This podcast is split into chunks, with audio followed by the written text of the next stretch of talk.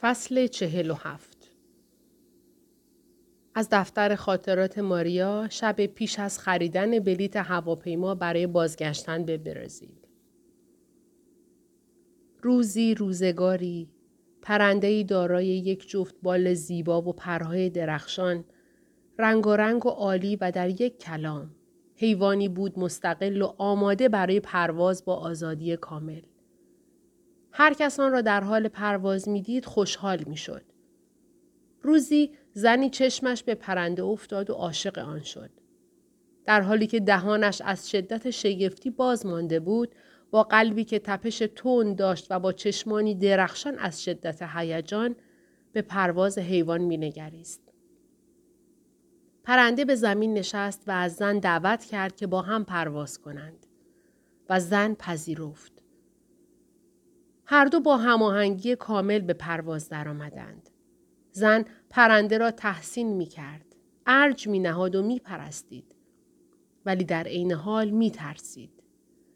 می اندیشید مبادا پرنده بخواهد به کوهستانهای دوردست برود. ترسید مبادا پرنده به سراغ سایر پرندگان برود و یا بخواهد در سقفی بلندتر به پرواز درآید. زن احساس حسادت کرد. حسادت به توانایی پرنده در پرواز. و احساس تنهایی کرد. اندیشید برایش تله می‌گذارم. این بار که پرنده بیاید دیگر اجازه نمی دهم برود. پرنده هم که عاشق شده بود روز بعد بازگشت. به دام افتاد و در قفس زندانی شد. زن هر روز به پرنده می نگریست. همه هیجاناتش در آن قفس بود. آن را به دوستانش نشان می‌داد و آنها به او می‌گفتند تو همه چیز داری. ناگهان دگرگونی غریبی به وقوع پیوست. پرنده کاملا در اختیار زن بود و دیگر انگیزه برای تصرف آن وجود نداشت. بنابراین علاقه او به حیوان به تدریج از بین رفت. پرنده نیز بدون پرواز کردن زندگی بیهوده ای را میگذراند و در نتیجه به تدریج تحلیل رفت. درخشش پرهایش محو شد. به زشتی گرایید و دیگر جز در هنگام غذا دادن و تمیز کردن قفس کسی به آن توجهی نمی کرد. سرانجام روزی پرنده مرد. زن دچار اندوه فراوانی شد و همواره به آن حیوان می اندیشید. ولی هرگز قفس را به یاد نمی آورد. تنها روزی در خاطرش مانده بود که برای نخستین بار پرنده را خوشحال در میان ابرها و در حال پرواز کردن دیده بود. اگر زن اندکی دقت می کرد به خوبی متوجه می شد آنچه او را به آن پرنده دلبسته کرد و برایش هیجان به ارمغان آورد آزادی آن حیوان و انرژی بالهایش در حال حرکت بود. نه جسم ساکنش. زندگی برای زن بدون حضور پرنده مفهوم و ارزشی نداشت. سرانجام روزی مرگ زنگ خانه او را به صدا درآورد. از مرگ پرسید چرا به سراغ من آمده ای؟ مرگ پاسخ داد برای اینکه دوباره بتوانی با پرنده در آسمان پرواز کنی. اگر اجازه می‌دادی به آزادی برود و بازگردد هنوز هم می توانستی به تحسین و عشق ورزیدن ادامه بدهی. حالا برای پیدا کردن و ملاقات با آن پرنده به من نیاز داری. فصل چهل و هشت روز بعد را با مرور نقشه هایی که در طول ماهها اقامت در ژنو در ذهن داشت آغاز کرد. ورود به دفتر آژانس مسافرتی و خریدن بلیت برای برزیل در تاریخ مشخص که در تقویم یادداشت کرده بود.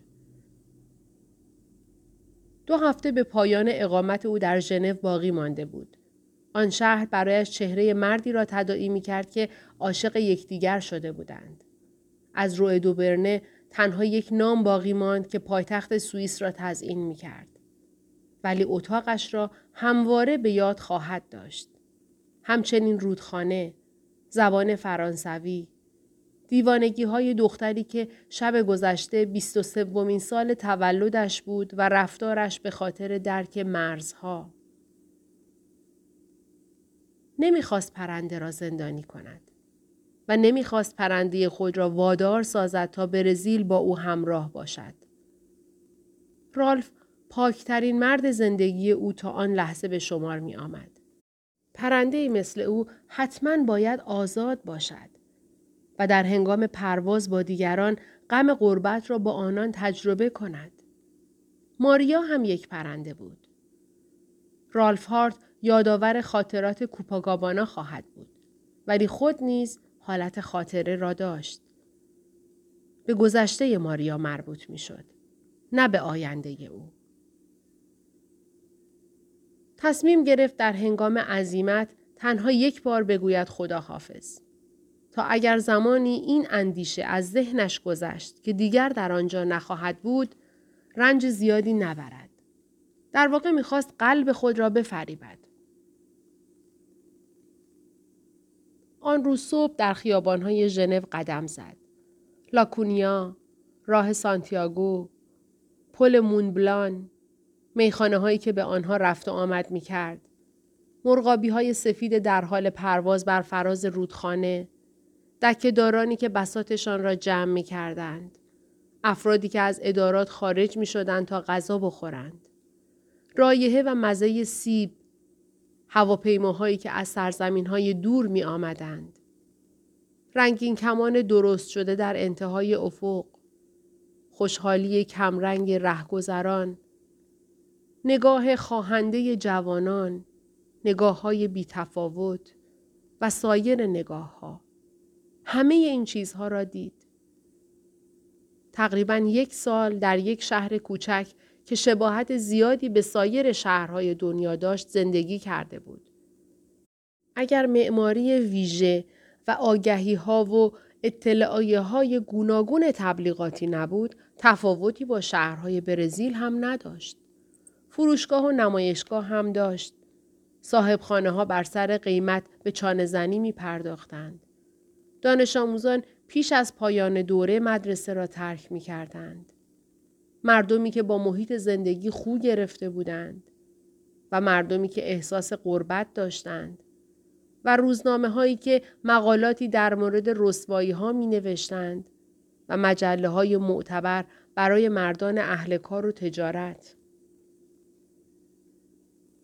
به کتابخانه رفت تا کتاب امانتی را پس بدهد. هرچند از متن کتاب چیزی نفهمیده بود ولی هرگاه آن را باز می کرد لاعقل به یاد می آورد که هدف اصلی زندگی خودش چه بوده است. کتاب دارای جلد زرد رنگ بدون تصویر محتوی چند منحنی به ویژه در شبهای تاریک هفته های اخیر برایش همراهی ساکت بود. همیشه در حال تحریزی برای آینده بود.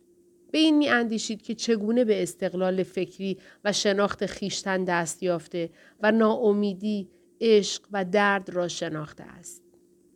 برای مواجه شدن با عشق کاملا آمادگی داشت و دلش می‌خواست زمان متوقف شود. نکته مهم این بود که بسیاری از همکارانش از احساسی که در بستر با سایر مردان داشتند و فضیلت هایی که کسب کرده بودند حرف می زدند. ولی او هرگز از طریق عکس چیزی را کشف نکرده بود و هم بستر شدن با مردان به او لذتی نمی بخشید.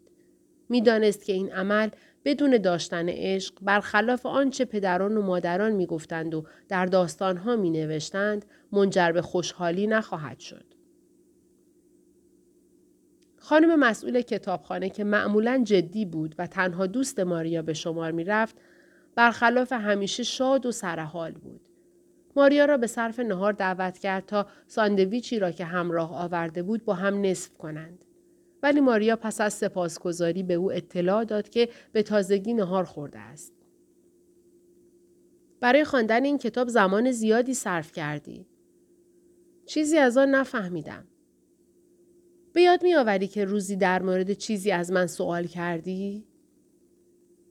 ماریا به یاد نمی آورد. ولی پس از مشاهده لبخند مسئول کتابخانه منظور او را حد زد. سکس از زمانی که به جستجوی چنین آثاری آمدی تصمیم گرفتم فهرستی از آنچه در اختیار داشتم تهیه کنم. تعداد آنها زیاد نبود. تنها برای تربیت کردن نسل جوان بود.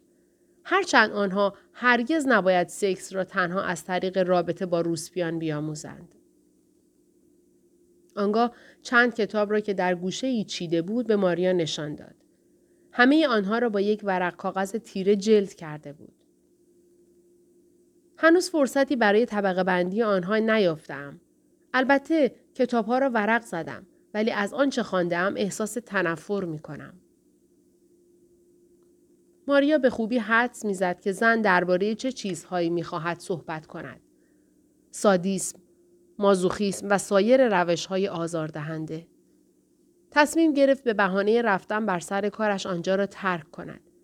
ولی نمی‌دانست به مسئول کتابخانه در مورد حرفه چه گفته بود. در یک بانک کار می کنم؟ شاید هم در یک فروشگاه کار می کنم. همیشه فراموش می کرد. واقعا دروغ گفتن چه کار سختی بود.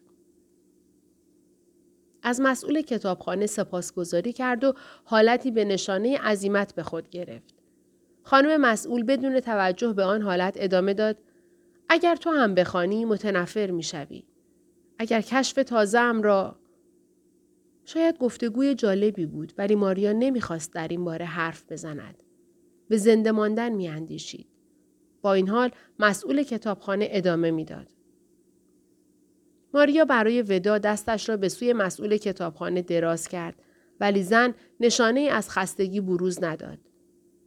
ولی به گفته فروید که خیلی برای من عزیز است ماریا که متوجه شد زن نمی‌خواهد به سخنانش پایان بدهد دستش را به نشانه خداحافظی تکان داد و از در بیرون رفت. میکوشید از اندیشیدن به امور بی اهمیت خودداری کند. روز مناسبی برای پرداختن به نحوه وداع نبود. به صداها توجه کرد. ناقوسها که نواخته می شدند. سگها که پارس می کردند. تراموا که روی ریل ها می رفت. گام ها. نفس ها. به تابلوها نگریست. تمایلی برای بازگشت به کوپاکابانا نداشت.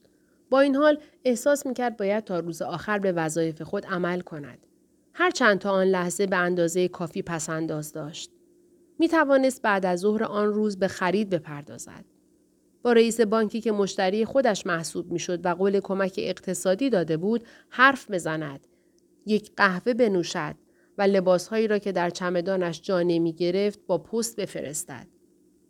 اندوهگین شده بود و نمی توانست دلیل آن را بفهمد.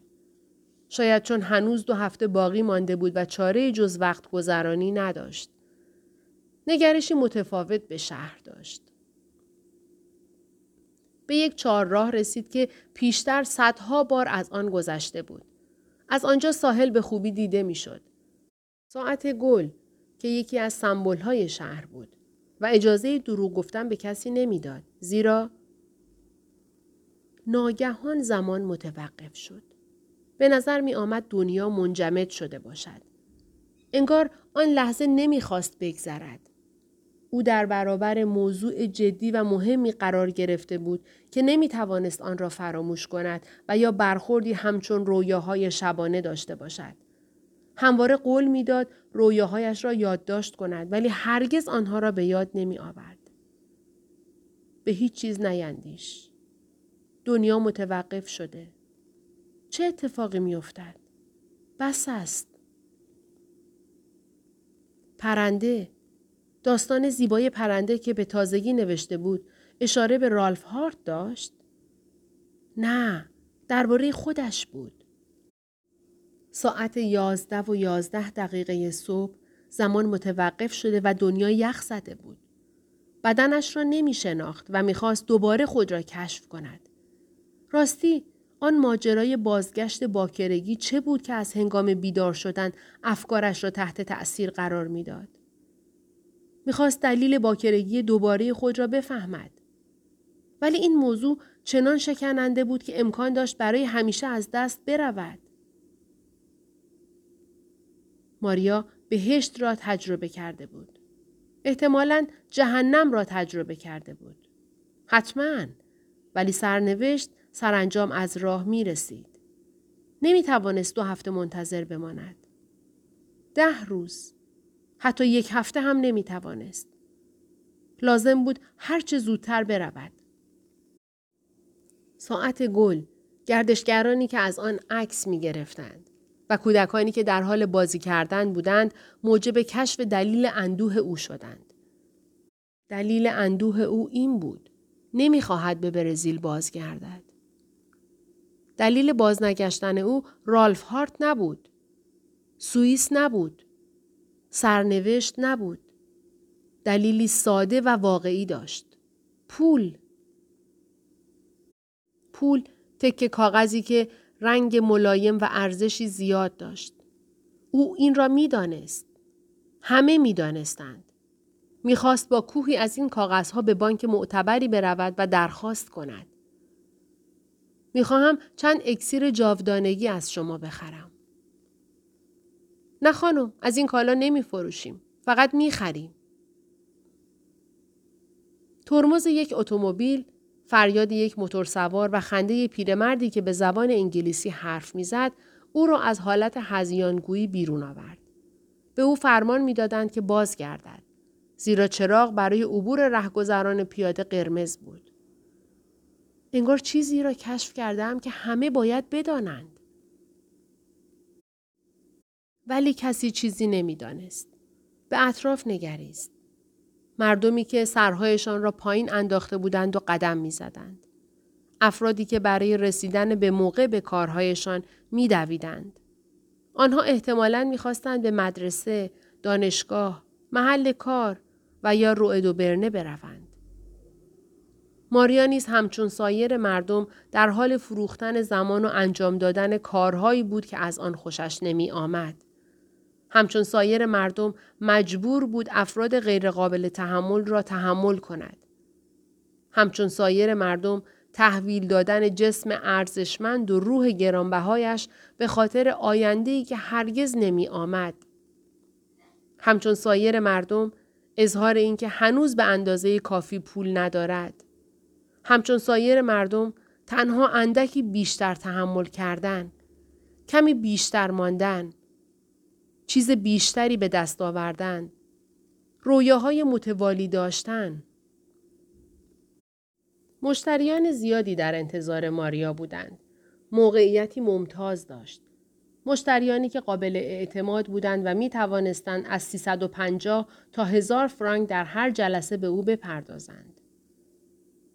برای نخستین بار در طول زندگی به این اندیشه مستمسک شد که با به دست آوردن پول بیشتر می تواند چیزهای بیشتری بخرد. شاید تنها یک سال دیگر. منتظر مان تا چراغ سبز شود. از خیابان عبور کرد و در برابر ساعت گل ایستاد. تصویر رالف را به ذهن آورد. نگاه های خواهنده و دست های او که صورتش را لمس می کرد احساس کرد. از دور به فواره ها نگریست و احساس لذت کرد. در برابر چشمان همه مردم. کسی به او توجه نکرد. همه گرفتار و مشغول کار خود بودند. فصل نو نیا تنها همکارش که با هم رابطه ای دوستانه داشتند در لحظه ورود او را نزد خود فراخواند. با مردی شرقی بر سر میز نشسته بود و میخندیدند. به ماریا گفت به این مرد نگاه کن. ببین از من چه می‌خواهد. مرد شرقی که به دنبال یک همدست یا شریک جرم میگشت لبخندی زد و سرپوش جعبه سیگار برگ را باز کرد. میلان از فاصله ای دور صحنه را به دقت زیر نظر داشت که مبادا مواد مخدر از آن جعبه بیرون بیاید. نه، چیز خاصی نبود. هرچند نمی‌دانست چیست. ماریا گفت انگار متعلق به قرن گذشته است. مرد شرقی تایید کرد مال قرن گذشته است. بیشتر از صد سال دارد و خیلی برایم گران تمام شده. ماریا تعدادی سوپاپ، یک دسته چرخ، سیمپیچ های الکتریکی، اتصالات فلزی کوچک و تعدادی باتری می‌دید. انگار وسایل درونی یک دستگاه رادیوی قدیمی بود که دو سیم از آن خارج شده بود که در انتهای هر یک اسای کوچک شیشه‌ای به اندازه یک انگشت وجود داشت. به نظر نمی رسید ارزش زیادی داشته باشد. چطور کار می کند؟ با اینکه نیاه به دختر برزیلی اعتماد داشت ولی از آنچه که می‌دانست هر انسانی ممکن است در شرایطی خاص تغییر رفتار بدهد از سؤال ماریا ناراحت شد. تصور می‌کرد می‌خواهد مشتری را از او بگیرد. برایم توضیح بده. تا سال 1900 وقتی نخستین باتری ها به بازار آمدند یکی از پزشکان سنتی به منظور درمان احتمالی بیماری های روانی آزمایشاتی با استفاده از آنها انجام داد. از این باتری ها حتی برای درمان جوش صورت و ایجاد شادابی در پوست نیز استفاده می شد. این دو انتها را می بینی؟ آنها را روی شقیقه می گذاشتند و در زمانی که هوا خشک بود می توانستند پوست را تحریک کنند. در واقع باتری ایجاد الکتریسیته ساکن می کرد. این امر در سوئیس رایج بود ولی در برزیل به ندرت اتفاق می افتاد. روزی ماریا هنگامی که در تاکسی را گشود تا سوار شود صدای عجیبی را شنید. تصور کرد آن اتومبیل مشکلی دارد و اعتراض کرد. راننده تاکسی با حالتی تهاجمی به سوی دخترک آمد و او را فردی احمق خواند. آن صدا از اتومبیل نبود بلکه هوای خشک موجب ایجاد الکتریسیته ساکن شده بود. ماریا چند بار دیگر به صندلی تاکسی دست زد و چنین پدیده ای را احساس کرد و ترسید. از آن به بعد نیز فلزات را با احتیاط لمس می کرد. عاقبت در فروشگاهی دستبندی فلزی یافت که الکتریسیته جمع شده در بدن را تخلیه می کرد. ماریا به مرد شرقی نگریست و گفت ولی به نظر اقراغامیز می آید. نیاه بیشتر ناراحت شد. نمی‌خواست با تنها دوست خود درگیر شود. دستهایش را روی شانه مرد گذاشته بود تا نشان دهد آن مشتری متعلق به خودش است نه کس دیگری. مرد شرقی خندی کرد و گفت بستگی دارد که آن را کجا بگذاری. دسته کوچک را چرخاند و بلا فاصله دو اسای کوچک شیشه‌ای به رنگ بنفش درآمدند. با حرکتی سریع دو اسا را به بدن دو زن چسباند. صدای خشکی برخاست. الکتریسیته تولید شده درد تولید نکرد. خارش ایجاد کرد. میلاد نزد آنها آمد. لطفا از این وسیله در اینجا استفاده نکن. مرد آن دستگاه را در جعبه گذاشت و زن فیلیپینی با استفاده از موقعیت پیشنهاد کرد با هم به هتل بروند. ولی تازه وارد واکنشی معیوس کننده داشت. انگار آن دستگاه را به بیرون رفتن ترجیح می‌داد. پالتوی خود را پوشید، جعبه را در چمدان چرمی قرار داد و گفت این روزها مشابه چنین دستگاهی را باز هم می سازند. کسانی که به دنبال لذت بیشتر می گردند از آن استفاده می کنند. البته دستگاهی که من دارم در مجموع وسایل پزشکی در موزه ها و عتیق فروشی ها یافت می شود. میلان و ماریا سکوت کردند. نمی‌دانستند چه باید بگویند. دختر برزیلی از صاحب میخانه پرسید چنین چیزی را دیده بودی؟ به این صورت نه. احتمالا خیلی گران است. ولی برای آن مرد که در یک شرکت بزرگ نفتی به عنوان مدیر عامل کار می کند ارزش زیادی ندارد. نمونه های دیگری از آن دیدم. نمونه های مدرن. به چه دردی می خورد؟ آن را داخل بدن قرار می دهند. دسته را می چرخانند و در داخل بدن ایجاد الکتریسیته ساکن می کنند. هر کس به تنهایی می تواند چنین کاری بکند؟ هر کاری را می توان به تنهایی انجام داد. ولی در مورد سکس بهتر است انسان همراه داشته باشد. در غیر این صورت میخانه من تعطیل می شد و تو هم چاره نداشتی جز اینکه در یک مغازه سبزی بفروشی. راستی مشتری ویژه امشب به سراغت می آید. بنابراین سایر دعوتها را رد کن. همین کار را می کنم. حتی دعوت او را هم نمیپذیرم. چون تنها برای خداحافظی به اینجا آمده ام. من می‌روم. انگار ضربه چنان سریع و شدید بود که میلان متوجه نشد. به خاطر آن نقاش؟ نه، به خاطر کوپاکابانا. هر چیزی حد و مرزی دارد. من امروز صبح در حالی که به ساعت گل نگاه می کردم به این مرز رسیدم. مرز تو کجا بود؟ بهای مزرعه در برزیل.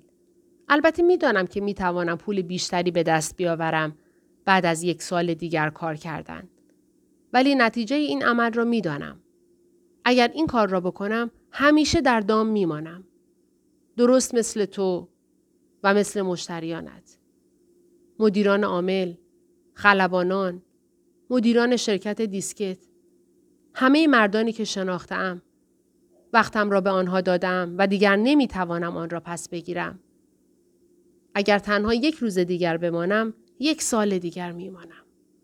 و اگر یک سال دیگر بمانم، دیگر هرگز نمی‌توانم بروم.